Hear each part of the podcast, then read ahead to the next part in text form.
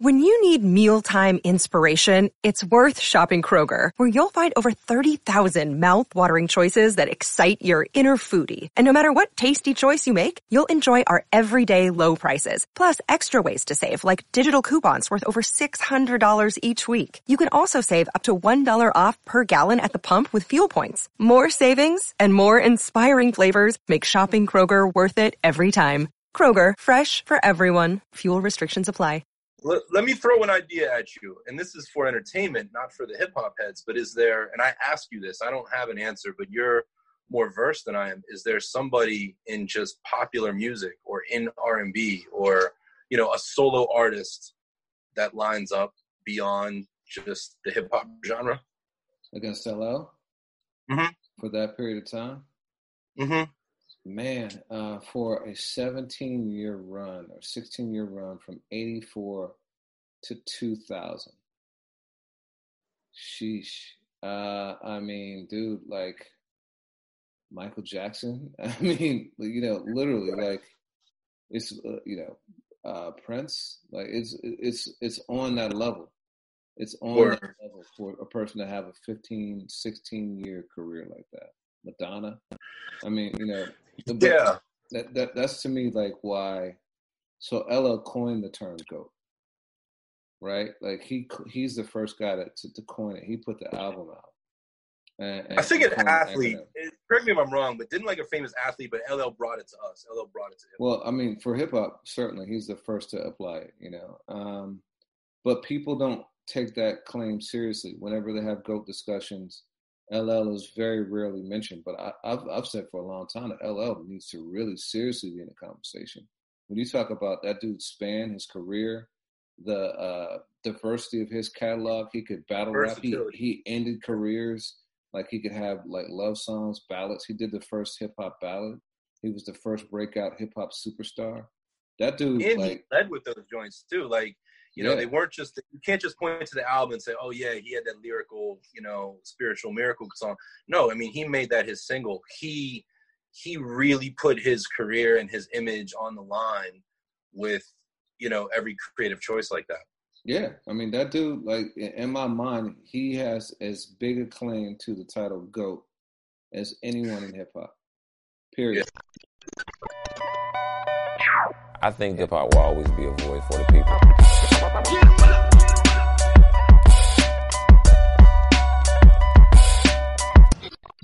Okay. can't you can't use my phone. you got the Tyrone thing going on. yeah, man. That's uh that's back when we used to be able to go to coffee shops and people be trying to jump uh you know jump on your Wi-Fi. Right. right. Oh, oh, is that is that what your um hotspot connection is called? But you Yeah, can't use my phone. Exactly. Yeah, I Yeah, used to, it's a good conversation starter. that's pretty funny. I used to do um uh Kanye West. or Kanye's phone. Just to like mess I with like people, like in airports and Yeah. stuff like that, get people looking around and stuff. Yo, is Kanye here? That's Like, funny. I might steal that. Yeah, yeah, but you can't use my phone. That's pretty good too. I like that. And if anybody uh and if anybody ever runs into me, the password, and this is the only thing that this is the password for is ambrosia. So if anyone sees that and you watch this podcast, you get uh you get Free free, Wi-Fi. Wi-Fi just by entering that code. yeah, you just upped us by like ten thousand views, man. That's awesome. uh, well, yeah, I'm Reggie Williams, uh, founder and CEO of Ambrosia for Heads, and with me I got Jay Payne. Welcome to our head our uh, podcast. Welcome. Um, what's the headline? Episode nine.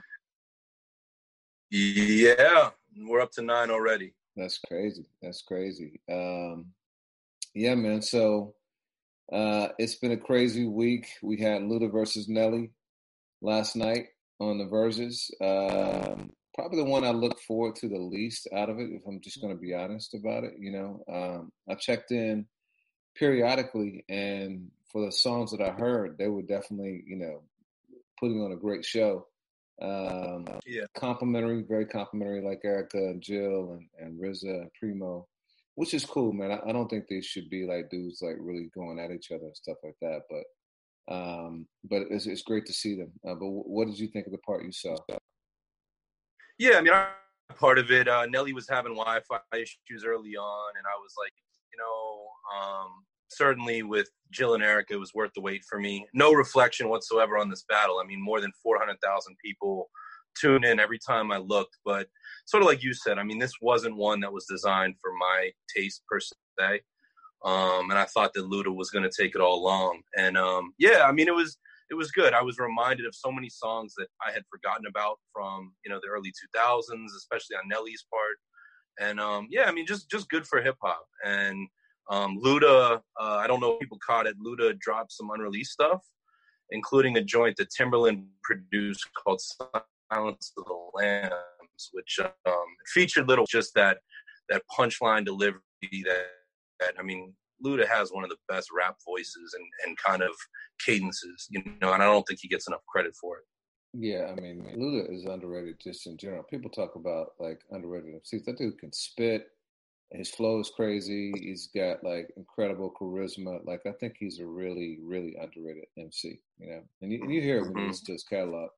Part of it though is that you know we talked about this last week, Justin too. Is he doesn't have, in my opinion, like a classic album you know he's got like good songs and a lot of his good songs are really features even more so than his own content you know but um but what he does do he shines on. Yeah i 100% agree and uh, yeah i mean it was cool. I love the fact that this is kind of like standard programming every week and i don't think there's one lined up for next week yet um or, or this coming week i should say but uh afterwards, Swizz got on uh, live with Snoop Dogg, and they were kind of throwing around the idea of Snoop versus uh, Busta Rhymes, which, oh. um, yeah, I mean that's an interesting. I would definitely tune in for that one. That's really interesting. Um, I, you know, he's very thoughtful about this. He goes for people of the same era um, every time, you know, literally almost to the year. Like Luda and Nelly, like both were popping like 2001 or so to like 2004, 2005. Um, yeah, yeah. And Busta and Snoop. Um, Busta's biggest hits were probably like uh, solo, at least, were probably like 99, 2000 up to like 2004, something like that. What, what do you think? Yeah, I mean, he still had joints on um, Big Bang, you know, the Dre, the Aftermath album, um, which is probably favorite piece of, of that Busta's ever put out. It's my take. But yeah, I mean, and then, and really in the last 12 years, um, whereas Snoop has been super prolific, Busta has done some mixtapes, but really kind of sat back. And, you know, I know he said it was going to be 2019, but I do believe this album that, um, you know, Dre is overseeing is going to come in 2020. I hope. I mean, Busta, uh, people are ready. So yeah, you know, um, I've also seen 50 versus Ja Rule is one thrown out there.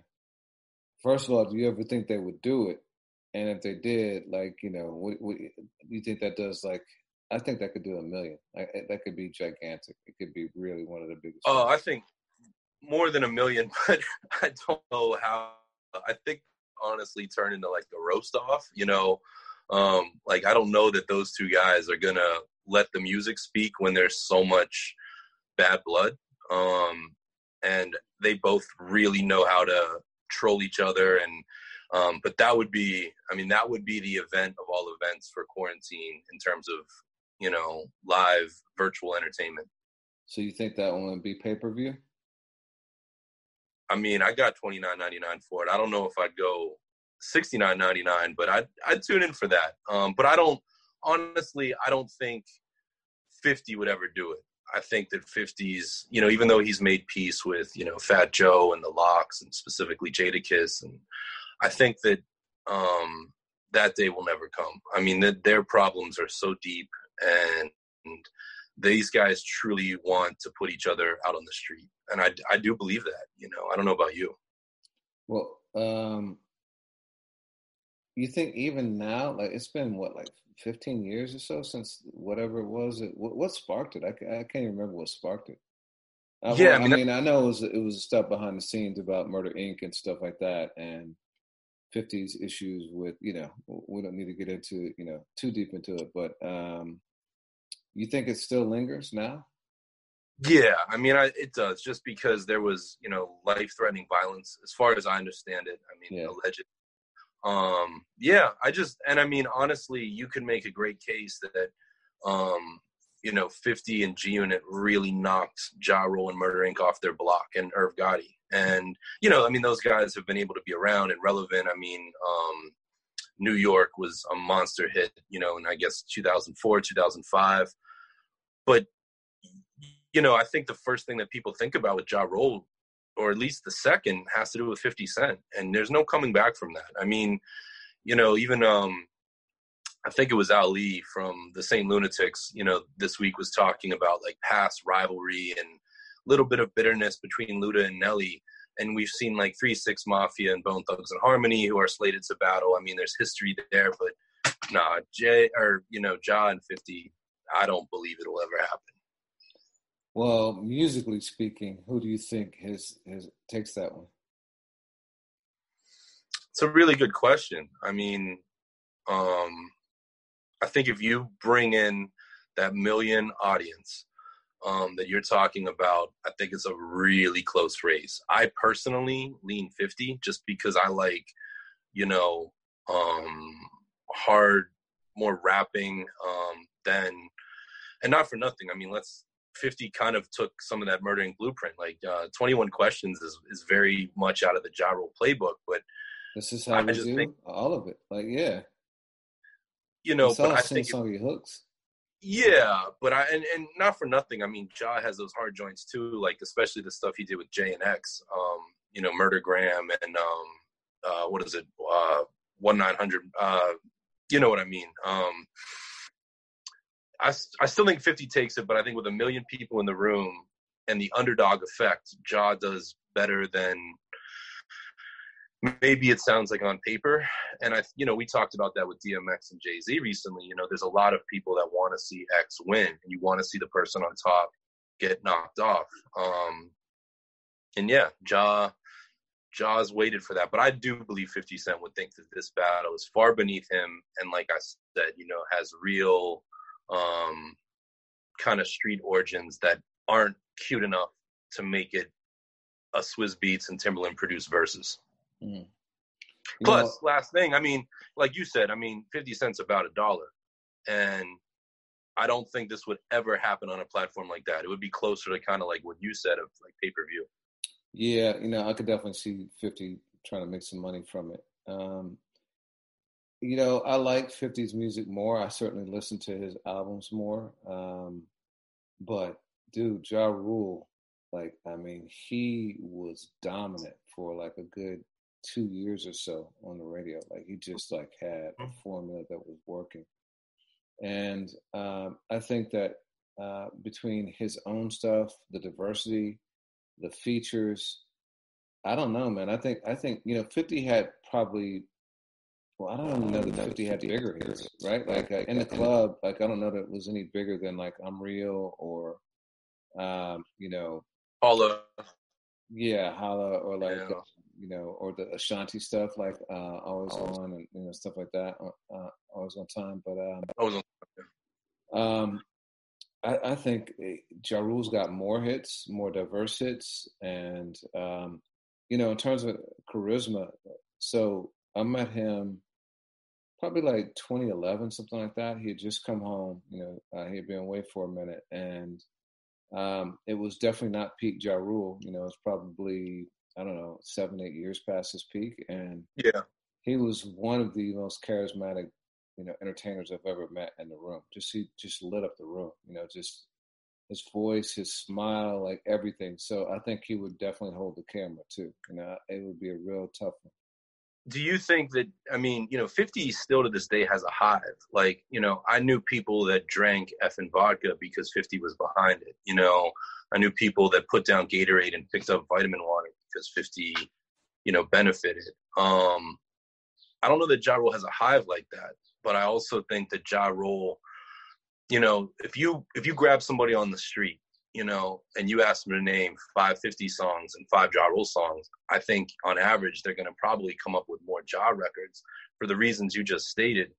But I don't know that Ja has people that are really passionate about him the way that 50 does. You know, 50 has that mixtape crowd, then he has the aspirational crowd. You know, um, it's different. In Ja Rule, I think there were a lot of people that were very entertained by watching him kind of squirm during the Fire Festival stuff. You know, um, and Ja Rule is more of just kind of like a a moment in time pop pop star. You know, even though you and I both know that he has joints, I don't know. I mean, it would be an interesting battle for sure. Um, and like I said, I mean, you know, I, I, would absolutely tune in, and if they had bad, bad Wi-Fi connections, I would wait. I would stay. yeah, it's interesting you mentioned the Fire Festival because I had completely forgotten about that. Like, I don't know that that really tarnishes Ja. You know, people's memories are so short now, and you know, the catalog it, it does speak for itself. Yeah, I mean, I don't know. I I saw a lot of headlines, even in the hip hop space, about that, and that could be like hashtag Slow News Day stuff. But also, I mean, I don't know. Did you watch either of those documentaries? Yeah, I watched them both. Yeah, I did too. And and Ja does not come off as the smoothest guy in those, I can say.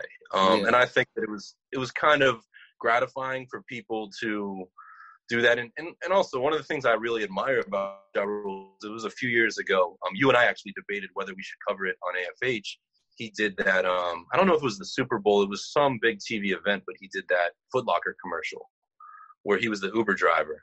Um, Wait, and he, he was an Uber driver and a Footlocker. commercial. I don't remember that. Damn! Now I'm mad we didn't cover because it was to me it was a great commercial where Ja Rule's driving an Escalade and he's like you kind of see him in the mirror and he's talking about how you know everybody gets their 15 seconds and then at the very end they reveal and he lets people out of the escalade and he says you know please give me a good rating. And it was it was like a, this comical commercial um and i was like you know i don't think ja Rule needs a bag i really don't but i love the fact that he was willing to make a commercial that three years later i'm telling you about. Hmm.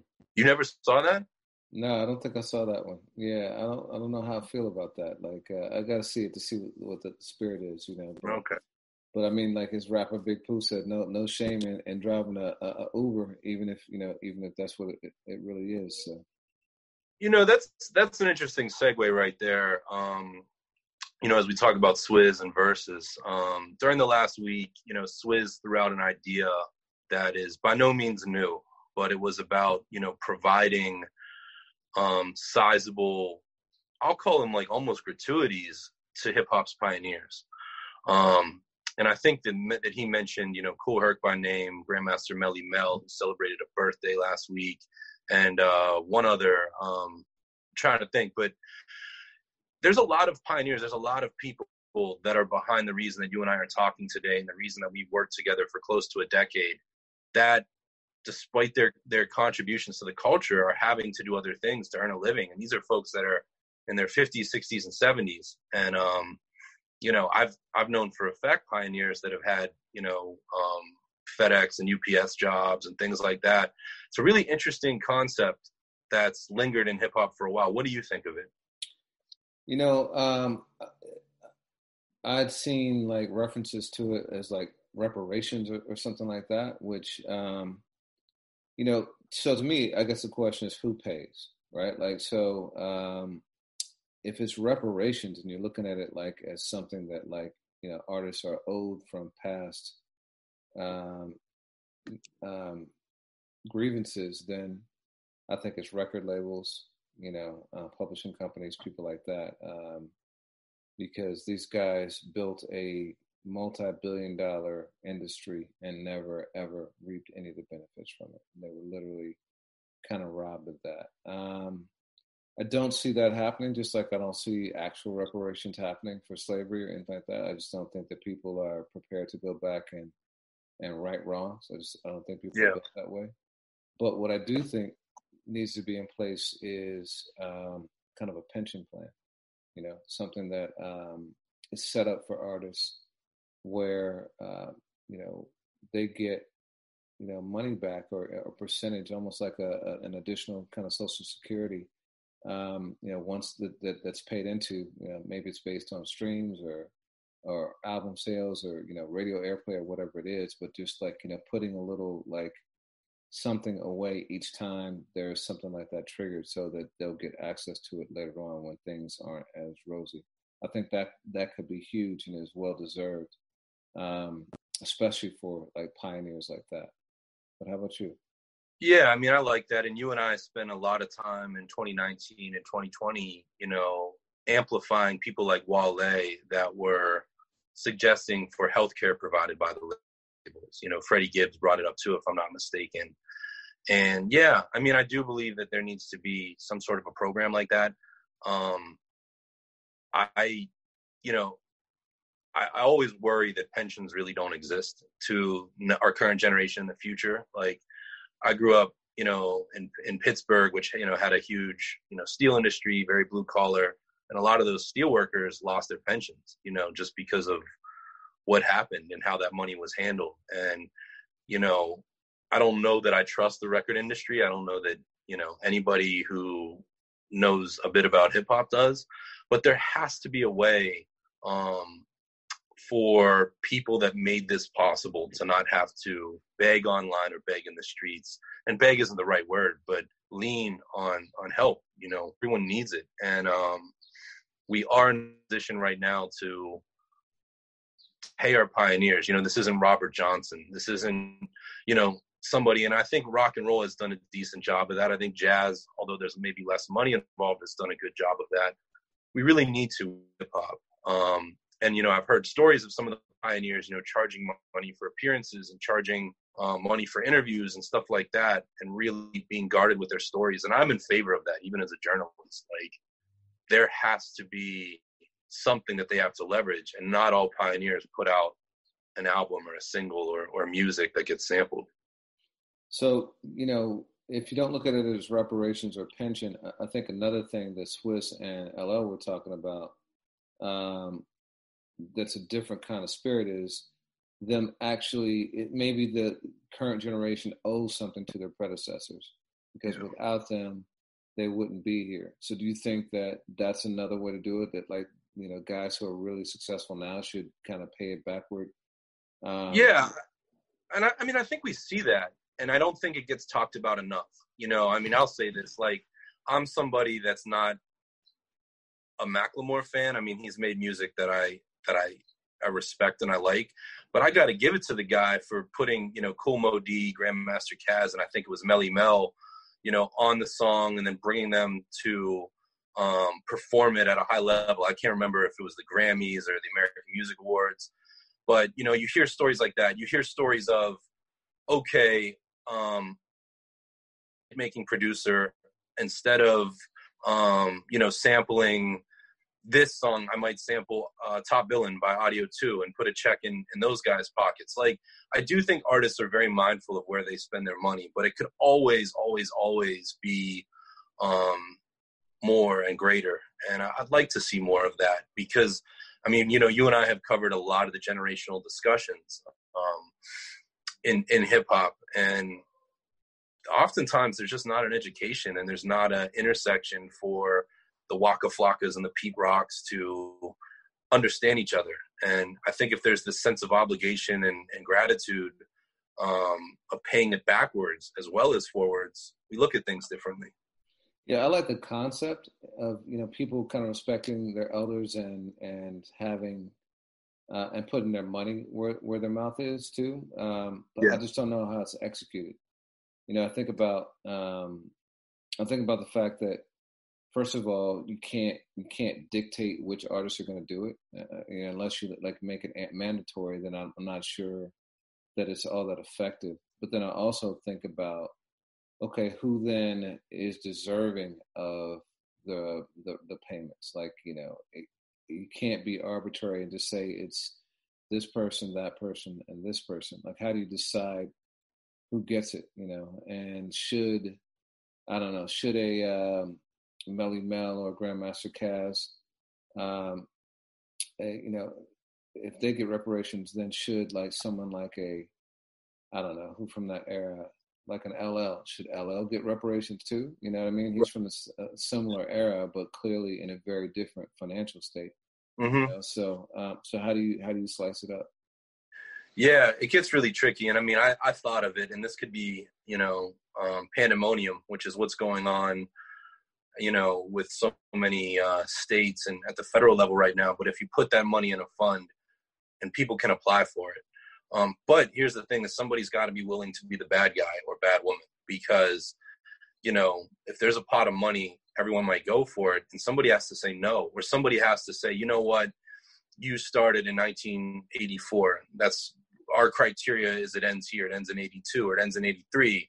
Or sorry, we're not doing photographers or we're not doing promoters or, you know, graffiti artists. Like it gets really tricky and it's great in theory, but who's willing to put their neck out there to dictate and say no? And that's that's a challenge. And I'm not saying that Swizz or whomever isn't up for it, but um, something needs to be done. But I, I would like in the next decade to see, you know, especially with the names that we all know and we've talked about in this conversation, I'd like to make sure those people don't have to worry for, um, or, or you know, they don't need to need anymore. You know, their bills are, are kind of covered. It might not be glamorous, but they're the reason we're all here. They're the reason that, you know, AFH exists and the reason that Rock the Bells exists. I'm glad that LL stepped up and said he would be 100% down to support it.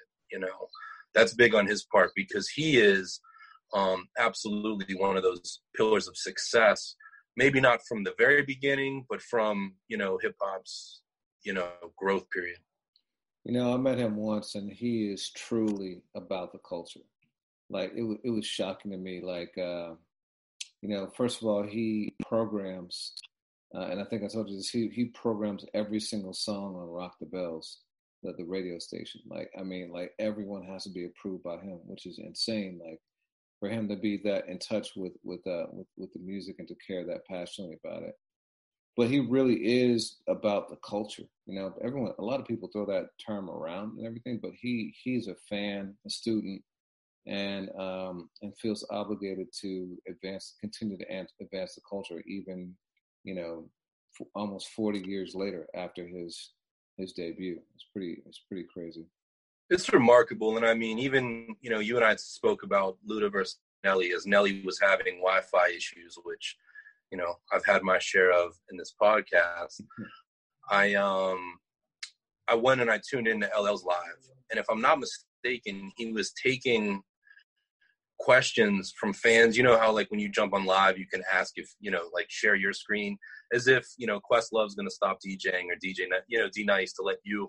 But I think LL was taking fan questions, and um yeah, I mean he really represents this culture on a personal level. And I've turned on Rock the Bells, and I have found extremely um, underground and esoteric and off the off the beaten path hip hop, new and old, played on there. And um, you know, I think it's a great station. I loved Backspin. I think Rock the Bells is even better. You know, yeah. Um, so yeah. Yeah, another thing that he and Swizz were talking about was he wants someone to battle to to find the battle him. So, you know, we talked about earlier about how Swizz has been very intentional about matching people era for era. But when mm-hmm. you think about a dude like LL, LL, you know, um, you know, Rock the Bells and um, Jack the Ripper, and um, you know, uh, the, those songs came out. You know, and I can't live without my radio came out like 1983 or so. You know, and he started yeah. top in '84, but then he had a run that went pretty much like with he had a cold streak for maybe like a year and a half between like uh 19 I'd say 80 late late late 88 or so right after mm. uh, I'm that type of guy and um Less Than Zero soundtrack came out and um and uh when he dropped the album with Marley with Marley Marl Mama Said Knock You Out. Um but but aside from that and a year and a half these days that's just a that's just a break. That's an album cycle the dude had a run from 1983 until 2001 or so when he had uh, "Love You Better." Uh, he had a number one album with Goat in uh, in 2000. Yeah. Yeah, and, and the song with um, you know with, with uh, Ashanti too, right? Uh, uh, Paradise. Okay. Uh, um, yeah, he so like I don't know that anyone has ever had a run like that, like a 17 or so year run. That's that's crazy. Like, and as a solo artist, yeah. never in a group. yeah, I don't know. I don't know who you even put up against him. You know, it's funny because like you can look at your cubes and your Dres, but they have that benefit of the group catalog. Um, and to me, that's not an even match battle. And I'm not saying that because I think you know they would win. So there's that, and then you look at them, and I, I kind of rack my brain for consistent solo artists of that same timeline of like 84, 85, because I think I Need a Beat came out in 84, if I'm not mistaken. Um, and uh, you get you, you got Too Short, and all respect due to Short Dog, but his he was never on the level of L, you know, in terms of you know mass recognition and and true global hits like that. Um, and and yeah, I don't know that there's anyone that lines up with L. Same with Ice T. I mean, Ice has been doing it a really long time, but Ice has gone five, six years without a hip hop album. And again, no shots to Ice, but Ice never had a record that was that huge after what, like '91. Um, so it's L's on a level of his own, and I, I've really thought of that, and I'm like, who could he possibly? Um, because you know the Kanes and Rakims didn't didn't you know you can make the argument for Rakim, I suppose. Um, he didn't have that kind of longevity. No, no, and and you know, I mean, Rakim was the only vocalist in his group, but yeah, I don't, I don't know, I don't know. Rakim's last album was 2009, and he's put out a handful of like loosies since then. But L, you know, has put albums out in the last decade, and that matters. That counts for something. And L's first album was, you know, what, two years or three years before Paid in Full? Yeah. Yeah, uh, Paid in Full is like 87 or so. So, yeah, like like three or four years. Let, let me throw an idea at you. And this is for entertainment, not for the hip hop heads. But is there, and I ask you this, I don't have an answer, but you're more versed than I am. Is there somebody in just popular music or in R&B or, you know, a solo artist that lines up beyond just the hip hop genre. Against LL mm-hmm. for that period of time. Mm-hmm. Man, uh, for a 17 year run or 16 year run from 84 to 2000. Sheesh. Uh, I mean, dude, like Michael Jackson. I mean, you know, literally, like it's uh, you know, uh, Prince. Like it's it's it's on that level. It's on that level for a person to have a 15, 16 year career like that. Madonna. I mean, you know, yeah. That, that that's to me like why. So LL coined the term "goat," right? Like he he's the first guy to, to, to coin it. He put the album out. And, and I think an athlete. Correct me if I'm wrong, but didn't like a famous athlete, but LL brought it to us. LL brought it to him. Well, I mean, for hip hop, certainly he's the first to apply it. You know, um, but people don't take that claim seriously. Whenever they have GOAT discussions, LL is very rarely mentioned. But I, have I've said for a long time that LL needs to really seriously be in the conversation.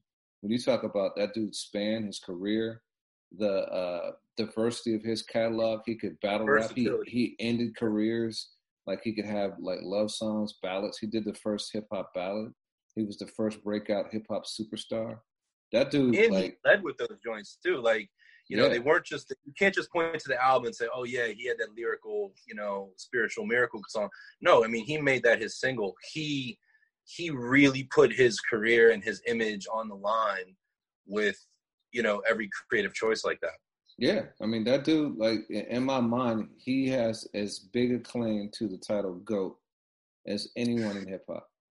Period. Yeah. Like you know, number of hits, you know, um, chart success, all like you know could take it to you, give you that fire. Like you know, you didn't want it. He stopped careers. Like he ended careers, multiple careers. Like the dude is is, is he's he's he's crazy. You know, uh, he is, and I discussion. I, yeah, absolutely. And I mean, you know, recently, um, you know, he did this great interview with Sway in the last year, and you know, kind of alluded that he was picking a lot of his samples and had a little bit of the hand in the mixing and you know, L does so much more than people immediately come to mind.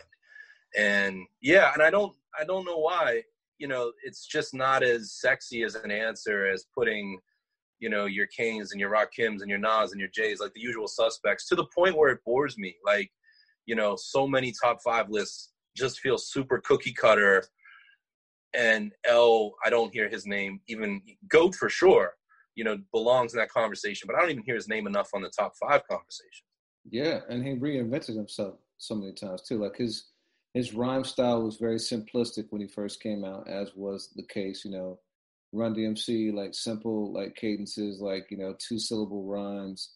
Uh, you know, not like um, multisyllabic, you know, rhyme patterns and stuff like that. Uh, but then, you know, you get to the Jingling Baby and you know, Mama Said Knock You Out era, and he's like really stepped up his rhyme style. You know, after following you know Rakim and Kane and stuff like that. And then he made the transition that they weren't able to make, which was to become uh, a really successful '90s rapper, KRS more so than, than Rakim. But uh, you know, but but I'm talking like massive radio hits. Um, you know, with like uh, you know four, three, two, one, yeah. and uh, you know all the stuff on, on I Shot Ya. Yeah, yeah, on that album. Um, yeah, I mean, the, and and being on the remix with Biggie, you know, yeah, um, Flavor in your ear, and, and Craig Mack, Flavor in your ear, like the guy, man, he was super, super versatile, um, unbelievable.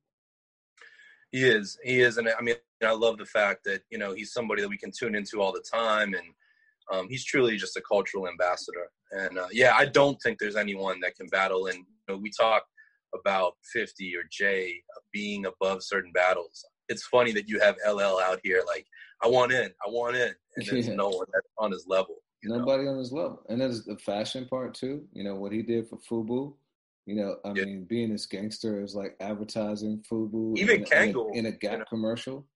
Yeah. You remember that? We did the piece on that, like how he, you know, yeah. said Gap is for is for us by us, and was like yeah. shot, had the Fubu hat on. Like he was a beast, man. He still is. But um, so let me. So going back to the the battles. So do you think for a guy like him, and even for Snoop, right? Because we talked about this a little bit with Snoop versus Busta.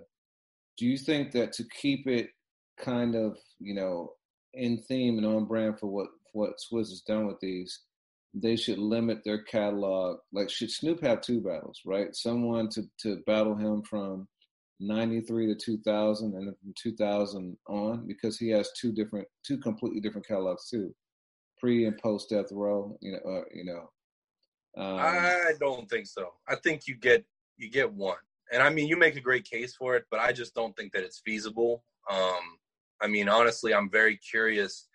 I hope that this concept lives on, but when the world opens up again, I don't know if everyone's going to be so eager at you know eight or nine o'clock on a Saturday night to tune in. Um, you know, even me in the house, sometimes I'm just like, man, you know, like literally I got to stop this movie or end this conversation and tune in. I don't know. I think everyone's going to get one battle. And if there's a great narrative that emerges out of these of like, wow, you know, so and so crushed so and so, you can make it competitive. But I think with Snoop, you know, respect due to his catalog, but I think he gets he gets one. And there were a lot of people out there, not for nothing, that said not Ja versus 50, um, Snoop versus 50. I think 50 might have even said that himself um, a few weeks back. But that, as you, I'm sure, would agree, like you know, Snoop has a has a six, seven, eight year jump on 50, and that's not interesting to me. I mean, 50 can't compete with the Doggystyle sound or the chronic sound. Well, okay, so then let's advance it 10 years. You fast forward 10 years after LL, there are two dudes like nipping at his heels uh, in terms of longevity. Uh, one is Snoop, because Snoop really, you know, kind of kickstarted 1992, right, with Deep Cover. Yeah. Um, and so, like, he's he's right around, and he's still relevant. He put out, he can still put out a, a joint now and and, mm-hmm. and have a hit. Uh, he had the um, the Lil Duval joint um, yeah. last year, gigantic, you know. And so let's, let's give him 18 years, right? Okay. Um, and then the other dude is Jay Z. Jay, uh, you know, I would say for me, you know, 96, uh, 96 when um, Reasonable Doubt dropped, um, uh, 96, 97. So he's got like a 14 year run. even though he was around before that, I know I know he was around like you know significantly before that. But but, but when people really kind of locked into him, it was right around that 96, 97 era. Um, you know, so 14 and Jay is, you know, he took time off too, but his his retirement was also a year and a half or so. You know, um, so those are two who could stand with L in terms of like that longevity. Yeah, I mean the the Jay thing interests me more. I think that Snoop has you know hits for sure, um, but sometimes they they're a little bit more spread out. In in years, yeah, um, that you know he had he caught one with uh, with uh, Katy Perry, and then he had the Young Wild and Free with Wiz. Jay versus LL is crazy to me because um, you know there's again there's history there. You know L kind of spoke about it himself on that Sway interview. Um, that would be nuts to me, and I know that. Wait, what's the history?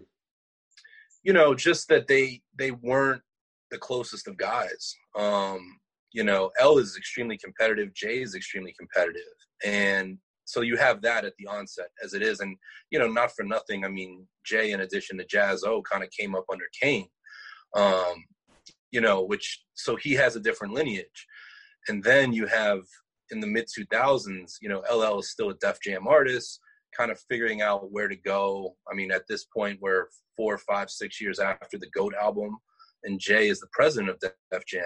Mm-hmm. And Jay didn't, as I understand it, make a ton of friends while doing that. You had guys like LL and DMX, and then you had your Redmans and your Method Mans and the Roots and all of these groups.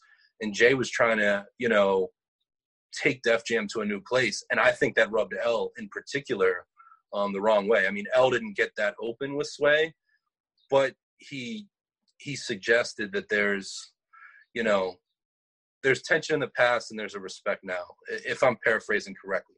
Mm-hmm. So you think LL versus Jay? Man, that would be huge. But again, I mean, we've said this in several episodes of the podcast. I don't think Jay would agree to do this. Maybe for title. Um, you know, it lives on title and rock the bells. But L, I imagine, like L doesn't strike me as a guy who turns this down.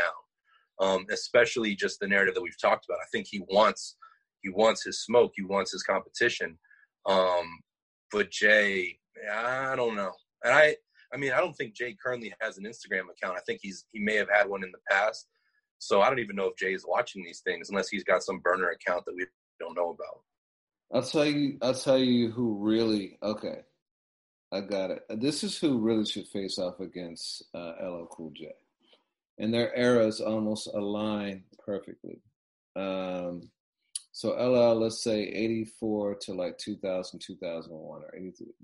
I got a guy um, who is like '87 to like uh, 2000 maybe two or so. Two thousand hip hop. Yeah, um, and they have a very tight knit relationship. Rakim? Nope. Dr. Dre. Yeah, but how do you go solo versus group? I don't know that it matters, but that was what was so dope about you know Nelly and Ludacris, or you know, I mean, Dre I don't think it matters. I mean, dudes are playing so many features and stuff like that, right? So it's not really just about their solo solo catalog. It's really about any record that they, they have a verse on. Um, you know, and it's, it's verses, you know. Uh, so, you know, you start with Dre's catalog with NWA, and you go through the solo stuff and the features with Em, and um, you know, uh, I think that and Pop, like, I think I think that's a really really strong battle, and they have a great history together. They're great friends. Yeah. Like it would be very a lot of camaraderie, you know, very complimentary. But I think that would be just massive for fans. I agree with you on the friend part. I think it gets tricky. I mean, you know, what is straight out of Compton if it's just Dre? And I mean, that's one thing. Like you got Bone and Three Six battling. Just let the record play, and that not to change the subject too much, but that's one thing that I'd like to see these do differently. I mean, the stories are great, the camaraderie is great, but I mean, technology is possible. I want these battles to have a little bit of um, a human touch to them. Like, I think it would be dope to see them just deliver the bars a cappella sometimes, you know, instead of it just being a playlist battle. Um, so, and, and, and I'll leave that to here. You know, one of the things that's been kind of lingering, a conversation that goes long before 2020 is Kane versus Rakim. Mm-hmm. And, um, you know, utmost respect for both of those guys. At a performance level, I know for sure who wins that battle. At a catalog level, I think it has a different winner. What about you? So performance level, I'm assuming you're going to say Kane. Yeah. Because I mean, and by performance, you don't mean just spitting the bars. You mean the whole total package, right? Because yeah, but but also within the confines of what this could be. You know what what a what a produced Instagram live thing could be of like you know almost like a, a freestyle. Um, you know, like the, almost kind of like what what Guapdad in, is doing. You know, like Kane could murder that. Just the way that he delivers and his timing and his charisma. Um, yeah, but I mean on a concert level. Yeah. So we, we have these on AFH, right? We we used to do the Ever See, where we go and dig in the crates and yeah. find these like really rare clips of artists of you know all eras, and we have examples of both Kane and Rakim rhyming on the street a cappella, like a, in a true cipher for people. Mm-hmm. And both just killed it. Rakim did The Punisher, and uh, Kane did, uh, I can't remember which one Kane did, but both were incredible. Uh, so I don't know. I don't know that Kane outright takes that just in in performance. Uh, when it when it's all out, when you're in on yeah. stage, then you know, Rakim is like kind of in his pocket and not moving and you know, doing whatever. And, a lot of times, you know, I've talked about this, he'll have the crowd finish his rhyme instead of doing it himself. But Kane is still like jumping, spinning, dancing, dropping to his yeah. knee, the whole nine. He's still the ultimate showman. So I see just on a pure performance level him taking it. But if it's just them going verse for verse, acapella, acapella, I think it's gonna because Rod's so smooth with it. His voice is so laid back and everything. I think it's going to be pretty even. Uh, yeah. But I would love to see That's that. That's true. I would That's love true. to see that. Yeah. I mean, Kane's answer, I think, was always, uh, I think it was Kane more than Rakim. Like uh, somebody put the money up, and mm. um, you know, this this could be great. And and and here's the other thing too. I would love that, regardless of who wins. And you know, Jill and Erykah, the unanimous, like everyone I talked to was like there was no winner. It was just great. You know, we yeah. said that I've heard it other podcasts, other just friends in the street. But the cool is, is afterwards, their catalogs went up considerably. And you know, Luda and Nelly, you know, those guys are hit makers galore. I hope people pay attention to some of those deeper cuts. But with Kane and Rock, Rakim, just hip hop fan to my core, I want people to do the knowledge. I want people to know the catalog, and I want that streamed and celebrated. And both of those guys, as far as I know, the vast majority of their catalog is on DSPs. It's available. Like, let's get that music celebrated. Um, let's give it its moment, and that could be a real byproduct win. Well, that kind of goes back to our conversation about uh, reparations or pension, right? Like, if for people of that era, there could be a fund, you know, uh, like a just like a tip jar almost for them, and I, I, they could raise. I could see them raising like a, almost a million dollars on this, man. Everyone gives a dollar to get in, like kind of like the Erykah concert or something like that, or just yeah. as a as a, a, voluntary tip. That's a half a million dollars for Kane and Rakim each. Like I I think that that would be meaningful to those guys. You know, like um, in Most a three definitely. hour thing. So uh, I would be all for that, man. Uh, all for it. You know, and I'm I like that now, idea. yeah, and I'm wondering if they're getting a cut of the merchandise. Like you know, you see these uh, verses, uh, you see the the pin for the merchandise go to the store I'm wondering if participants get a cut of that too. Yeah, that's a good question. I have actually have not clicked on that link, um, but I like that idea a lot. And you know, I mean, we've we've come off of the era of crowdsourced albums and things like that. I mean, nobody did it bigger than De La Soul. I like that as a concept of because there's so many people too that you know. I was just thinking about it. I've seen Rock Rakim live a number of times. I've seen Kane live a few times. I've never seen LL in concert. Mm. And I don't know if I'll ever get that chance, you know, but to throw down a dollar and feel like you supported something, to see an artist on concert that means something to you, whether battling or otherwise on the phone, um, that's a brilliant idea. I really, really like that. I saw LL open up one time in Miami for uh, R. Kelly. Oh wow! wow, that was a pretty crazy concert. Was it a good concert?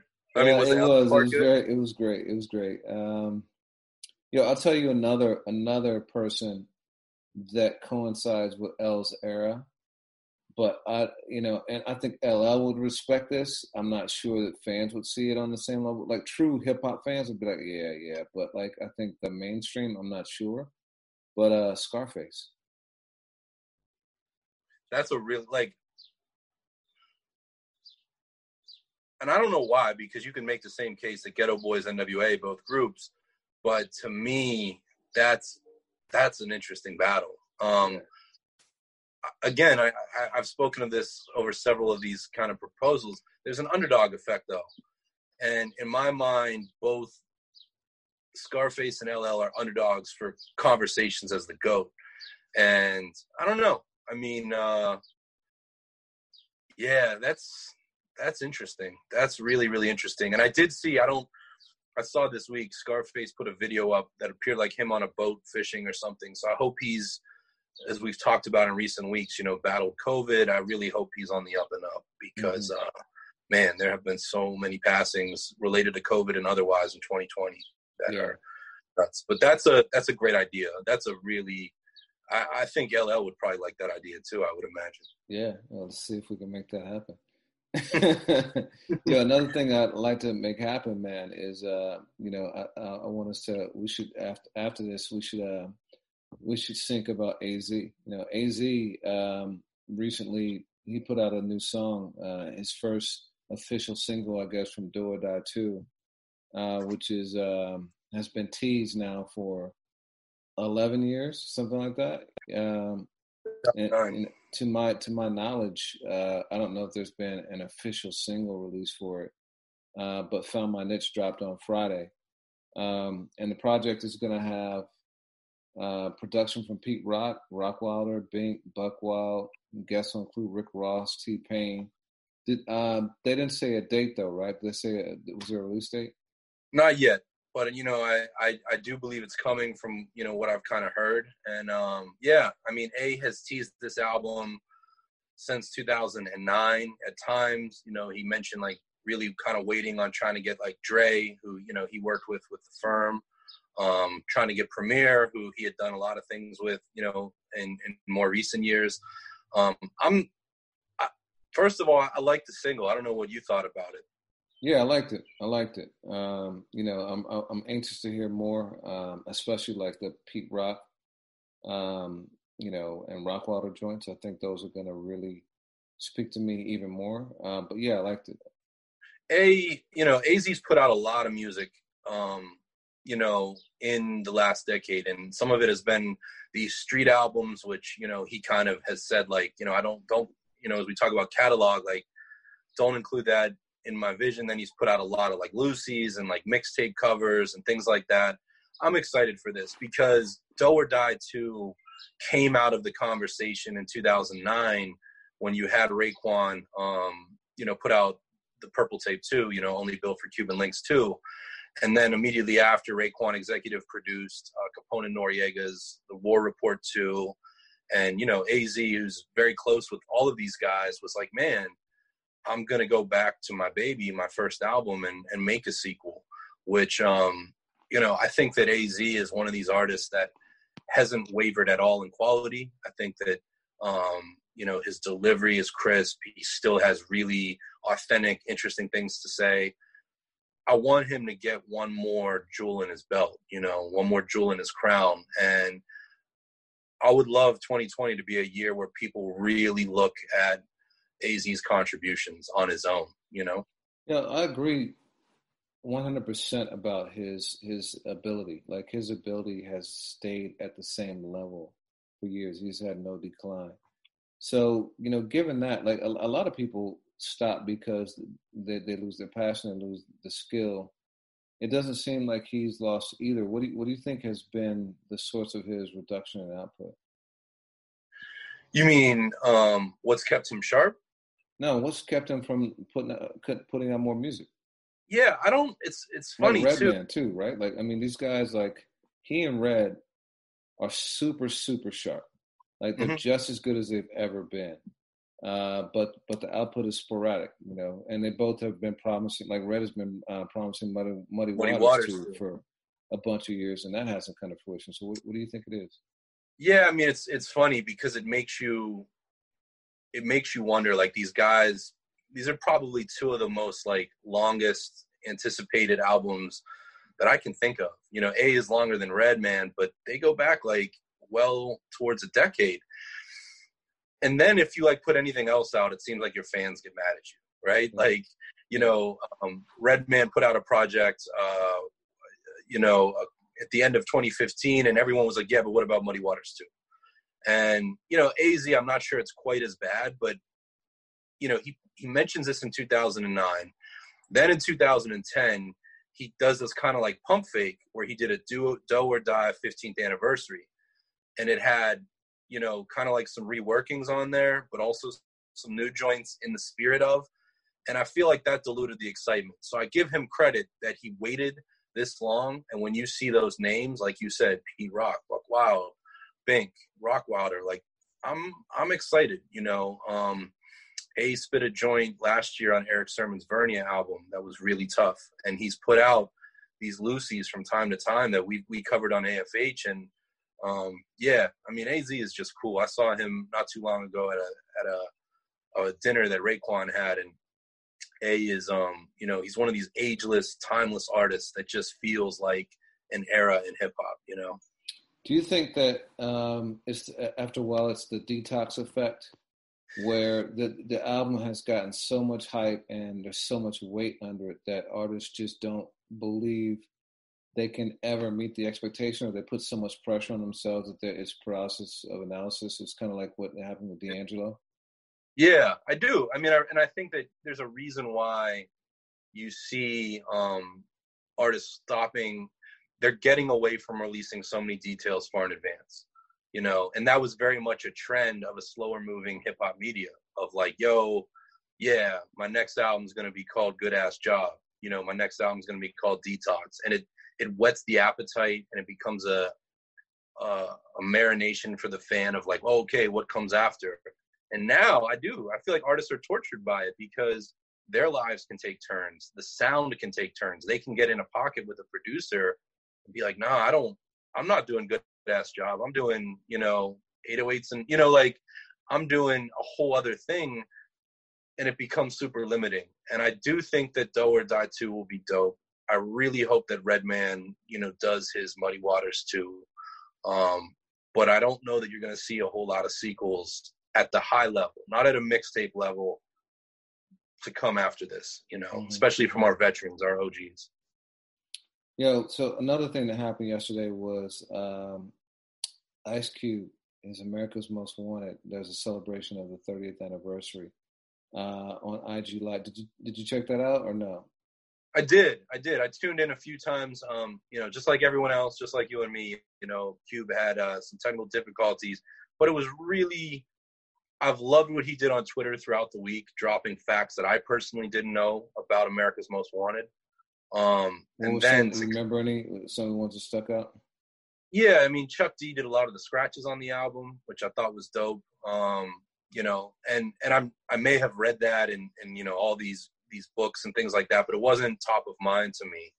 And you know, Chuck D was part of the Bomb Squad, and people forget that. They always think of you know Hank and Keith Shocklee and you know uh, Eric Vietnam Sadler and you know Bill Stephney, but you know, Chuck is a producer too, so I thought that was really dope. And then, um, what was it?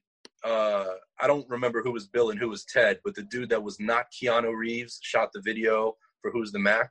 Oh, wow. Um, curly hair dude. That was uh, that was that was who would have known. So That's yeah, cool. I mean, I encourage anyone go on Twitter. Cube tweeted a lot of ill photos, gave props to a lot of people like Run DMC, Sir Jinx, um, you know, the Bomb Squad. He said that, you know, if Sam Sever, who was, you know, the producer at Def Jam down with 3rd Bass, um, you know, if he would have not stood up Cube at a meeting that they had scheduled and after his NWA fallout, that he would have never hit on the Bomb Squad. You know, he never would have tapped them to do it. And actually, when I read that this week, it made me pull out all the 3rd Bass records and like try to imagine that in my mind. You know. Yeah, it's really crazy. Uh, dude, there was so much excitement for that album when it dropped. Like, Ice Cube, for a, a lot of people, um, was definitely the heart of NWA. He's what he, he was the engine and why people uh, thought they loved them. Now, when he left, like it gave them a chance to, to, kind of shine and show what they could do without him, and I think they surpassed most people's expectations. Like Dre was just so so good of a producer. Um, you know, Ren was super underrated as a writer.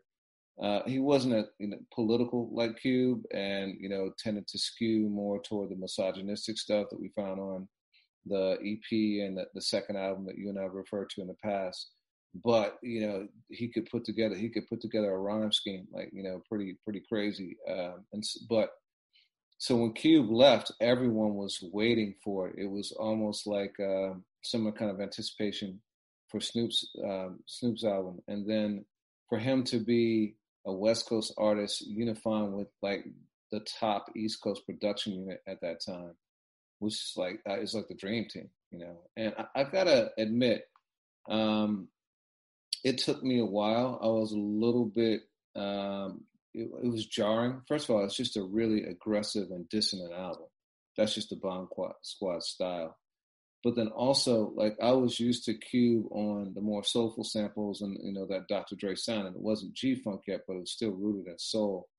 Um, and so it was weird for me to hear Cube like that, and so I gravitated toward the slower, more laid back songs like uh, Once Upon a Time in the uh, projects and um, You Can't Fade Me. Um, you know, um, but yeah, uh, it was it was a great album, and everyone was really, really um, psyched about about hearing Cube in that capacity. You know. Yeah, I mean, I, I ask, um, is it the first quote unquote angry rap album of that level? Well, what do you mean by angry rap? Um, yeah, I mean that's that's tricky, but like Cube, you know, coming out with um a hardcore message like that, and I the reason I say the word angry is I look at I look at that album and I think it's so brilliant because it's the total package. Like you can look at the cover, you can look at the title, you can look at Cube's expression and get a sense of what you're about to hear. Um, and it's got in a different way than you do with you know Long Live the Kane or um, you know Paid in Paid in Full looks like the album sounds the cover, but this was different. Like this took rap to a different place, and you know I wasn't certainly was too young at the time. I, I probably first heard America's Most in 96 or 97, you know, six, seven years after it came out. But I'm asking you, like, is that, did that create a new paradigm? Well, so I would frame it different than anger. I would say protest, right? And really kind of outspoken. And I think what it did was, so there had been a few examples of it before, right? One, it was Public Enemy, you know, um, Yo Bum Rush the Show and It Takes a Nation of Millions. You know, Chuck was the, the voice, the black CNN, to use his own words, and the voice of the streets and what was really going on with racism and, and systemic oppression and stuff like that. And then, you know, a lot of people, the reason why they call and think of Straight Out of Compton as a classic is because it was also rooted in that kind of same kind of politics, but that was definitively Cube's influence, right? You know, um, F the Police and, and Straight Outta Compton, the, the political themes out of there were written by Cube and those, those were his voice, right? So that's why you saw the split and, and NWA sound when he left, you know, because Ren was more the street and like, you know, profane and Cube was the, the, the, the protest and profound. You know, so Cube went all the way with it on on that with the Bomb Squad, who, as you know, architected Public Enemy sound too. So that gave him license to go all the way in on the political um, protest type music. And so I think it was the first West Coast expression, pure West Coast expression of that. Straight out of Compton started it, and, and Cube like you know evolved it you know into a pure form. For me, Ice Cube was at his best with Death Certificate because Death Certificate blended uh, that it blended a lighter side of Cube. You know, he had like you know more jokey stuff on there too, so he was more well, rounded and just sonically, it it felt more West Coast to me. It felt more aligned with what Cube's true musical sensibilities were. Um, but but um, but America's Most Wanted was one of the most important albums because it was that platform for expressing what America represented to young black men at that time, you know, um, with the KKK and the Americas, um, which is a nice segue into, I think, the last thing you and I wanted to talk about, which is the Atlanta uh, child murder series on HBO. Um, mm-hmm. I know that's been out for a little while. I just finished it up this weekend, and you you you'd been ahead of me on that. But and you didn't live through that era either. No. So I would love to hear your impressions of it, just because it, this I gotta imagine, you know, aside from uh, Mindhunter, which we both like, season two, uh, which which was centered around that. Uh, this must have been one of your first real extensive looks at that case. Yeah, I, I shared with you and Justin in in the last episode. You know, Mindhunter opened that up to me, and um, and and that's, you know, I that's embarrassing to admit, you know, that I this isn't something I learned about in school and even in just like, you know, reading of serial killers or things like that. Um, so then immediately after Mindhunter, there was a podcast that was unofficially related that is very popular called Atlanta Monster. And now they've done the DC Sniper and some others after it. And I listened to that the whole way through, which that podcast, like I said, pointed me to Andre 3000 mentioning it on Travis Scott's album. So of all the things, then I come back to this series and um, it was very uh, very new to me to realize the probability that um, members of the KKK were behind it, and that Atlanta in 1980, 81, you know, 82 was going through um, a tug of war of what is the city's identity at a time when you had, you know, such black prosperity. You then, you know, you had this this you know these oppressors that wanted to do otherwise. And that was just what was so chilling to me about what i learned in the hbo you know docu series yeah you know um watching that mindhunter season opened up new things for me like um you know growing up we all when it was happening thought it was the klan you know every you know most black people thought it was uh, the klan coming in was georgia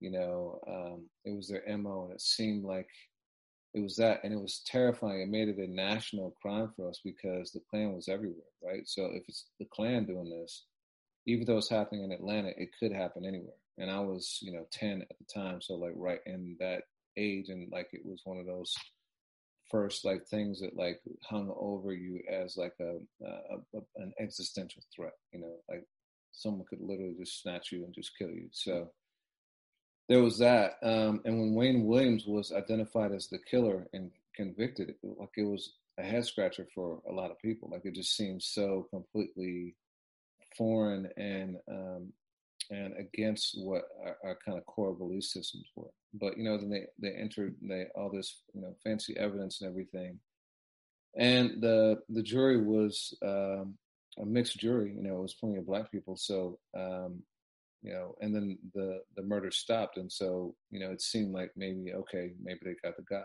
you know. Um, but then in watching this documentary, you see the politics that were happening behind the scenes and how they were resistant at even acknowledging the murders at first, and then when they did, um, you know, without spoiling it for people who are going to look at it, just to me, what it left me with was it was very clear that one, um, there was more than a reasonable doubt. There was, if all the evidence had been introduced, there was a ton of doubt, which then, you know, by our legal standards means that he should not have been convicted. Uh, because, yeah. you know, unless you can prove beyond a reasonable doubt that someone's guilty, then they're not guilty. And um, you know, maybe he did some, maybe he didn't, but like, you know, based on all the evidence, like there was definitely huge doubt. Um, and that's another travesty. But you know, as I think about it, let's say that it was the Klan or someone white who did something. I don't know that, you know, especially back then, because it still happens now. Well, we see it as recently as George Zimmerman, and we don't know what's going to happen, you know, right now, you know, with the Ahmaud case. But um, back then, in in early '80s Atlanta, Georgia, it, are they going to convict a white person of killing young, poor black kids? There's a huge, there's a high, high possibility that the person wouldn't have been convicted if it was a white Right. person. Um, and that would have like it would have destroyed Atlanta. It would have set up riots across the country, and so you can see huge political motivations for not doing that, you know. And so it just, I don't know, it was a it was a pretty wild, eye opening, um, disturbing uh, documentary, uh, but I thought it was very well done. Yeah, I mean, it stayed in my mind for all the reasons you just said, and I also think you know, um, and in the Atlanta Monster podcast, they interview Wayne Williams a lot, and um, you know, Wayne Williams is a you know a, a weird guy. You know, he, he's real. Even in the even in those interviews, like he asked for as much time as they interviewed him at one point to talk about an artist on the outside that he was promoting. I mean, he's just not. Um, I don't think he has that likability factor, and I wonder how much that was used, especially if he was innocent, as a pawn to play to the media, you know, through the media to put it on this guy. And, you know, the main piece of evidence they have is a splash, which I could tell you right now, I hear a splash behind me, but that doesn't mean there's one there. And I'm not exonerating him either, but it just really makes you wonder. And, um, yeah, that, that documentary, that docu series, um, definitely made me want to pick up books and read more. And they opened up the case, you know, in um, in uh, I think 2019 or 2018, and it'll be interesting to see if anything develops out of that. Yeah, at this point, I think it's it's too much time passed. Um, you know, the evidence collection methods they used back then, you know, it's just not. There's not enough, um, I, I think, to really like find anything concrete. So, you know, unless I don't know if there was DNA that they could collect or whatever, but even so, uh, even if the, you know when you think about Central Park Five, right? Um, um, it wasn't until someone literally confessed to the murder that those kids were free. There was no amount of evidence that could be you know used to prove their innocence in their minds, and even then, the the prosecutors who were behind it refused to believe it when a person confessed to it. you know what I mean? Like, I mean, Yeah. so, uh, you know, unless something like that were to happen for Wayne Williams, I don't see him getting out. It really um does make you wonder. Well, you know, uh, shifting gears for one second. I mean, we've talked about about battles and a few things. Um, some new music did drop this week. Did you hear anything or come across anything that really stood out for you? You know, I was like, I was kind of, uh, you sent me, uh, you sent me some stuff that I, Deante Hitchcock, um, that really spoke to me. I thought that was like super dope. Um, you know, most of my new music came from you this week. Uh, you sent me a couple things. Uh, we added some some stuff to the playlist too. Um, uh, what else? Uh, you know, the Apollo Brown Brown, and Shane Noir. and Che Noir and Black Thought. I mean, Yeah. Black Thought's best verse of the year so far. Um, I think he needs to do. He did those projects with Salaam and Ninth. I think he needs to add Apollo Brown to the list of producers that he does work with because he and Apollo made some magic together. You know, so those were probably my top ones. How, how about you? Yeah, absolutely. Um, you know, Deante's whole album is uh is is really I think it's called Better. It's it's been heavy rotation for me. JID's on there, Jid. Um, you know, uh Black is on there, some different folks, and it's just got a great sound to it. And and one of the things I like about Deante too is he has his own producer, um, who's been with him for years, this guy named um Brandon Phillips Taylor and he's very versatile sound likes to sample likes to twist with you know distort vocals um, i love that i just love it when you see an artist that's new to the game making noise and they've got somebody with them i mean that's in the you talk about hip-hop tradition but yeah i think Deante got a lot of um, recognition for working with dreamville during the revenge of the dreamers 3 and um, you know he's been on my radar for a year or two um, jg one of the contributors at afh um, you know, put me up on him in 2018 with a song called "Thinking About You," and Deante is dope. Part of that whole kind of um, new Atlanta sound. Yeah, yeah, it's great, man. Atlanta like is super diverse now too. You know, um, with Earth Gang and Jid and yeah, Did.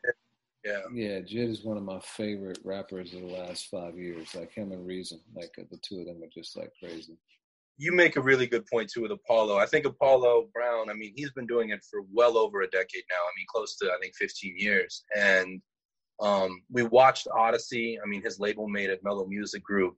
Um, you know, Oddisee has gone on to work with J. Cole and, you know, allegedly produced the Kendrick J. Cole song that has not come out.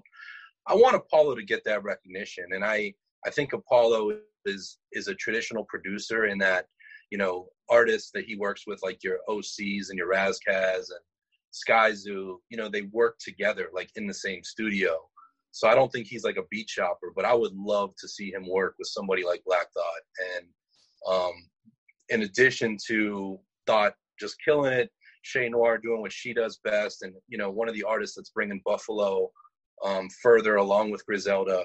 Um, you know, Apollo just brought his A game on that joint. That's actually my song of the week. Yeah, word. That's your song of the week.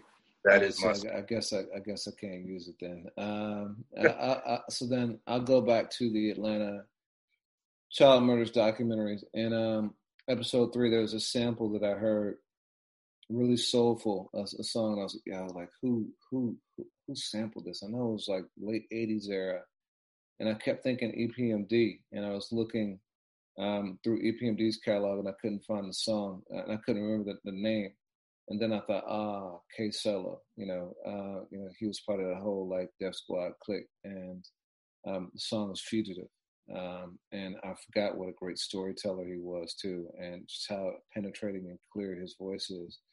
But uh, the song "Fugitive" that's my song of the week. Man, that's dope. Well, I um, the, the years the years heating up. We got some uh, you know, good music coming out, and in the meantime, you know, hip hop is leading the way for other forms of entertainment and other just cultures with the way you know they're handling quarantine and this uh this crazy year that is. Word, word, man. The culture always uh, moves things forward, and it's great. Amen. Yeah. All right, man. Well, be well. You too. And look forward to connecting later on in the week. You definitely will. All right, man. Peace. Later.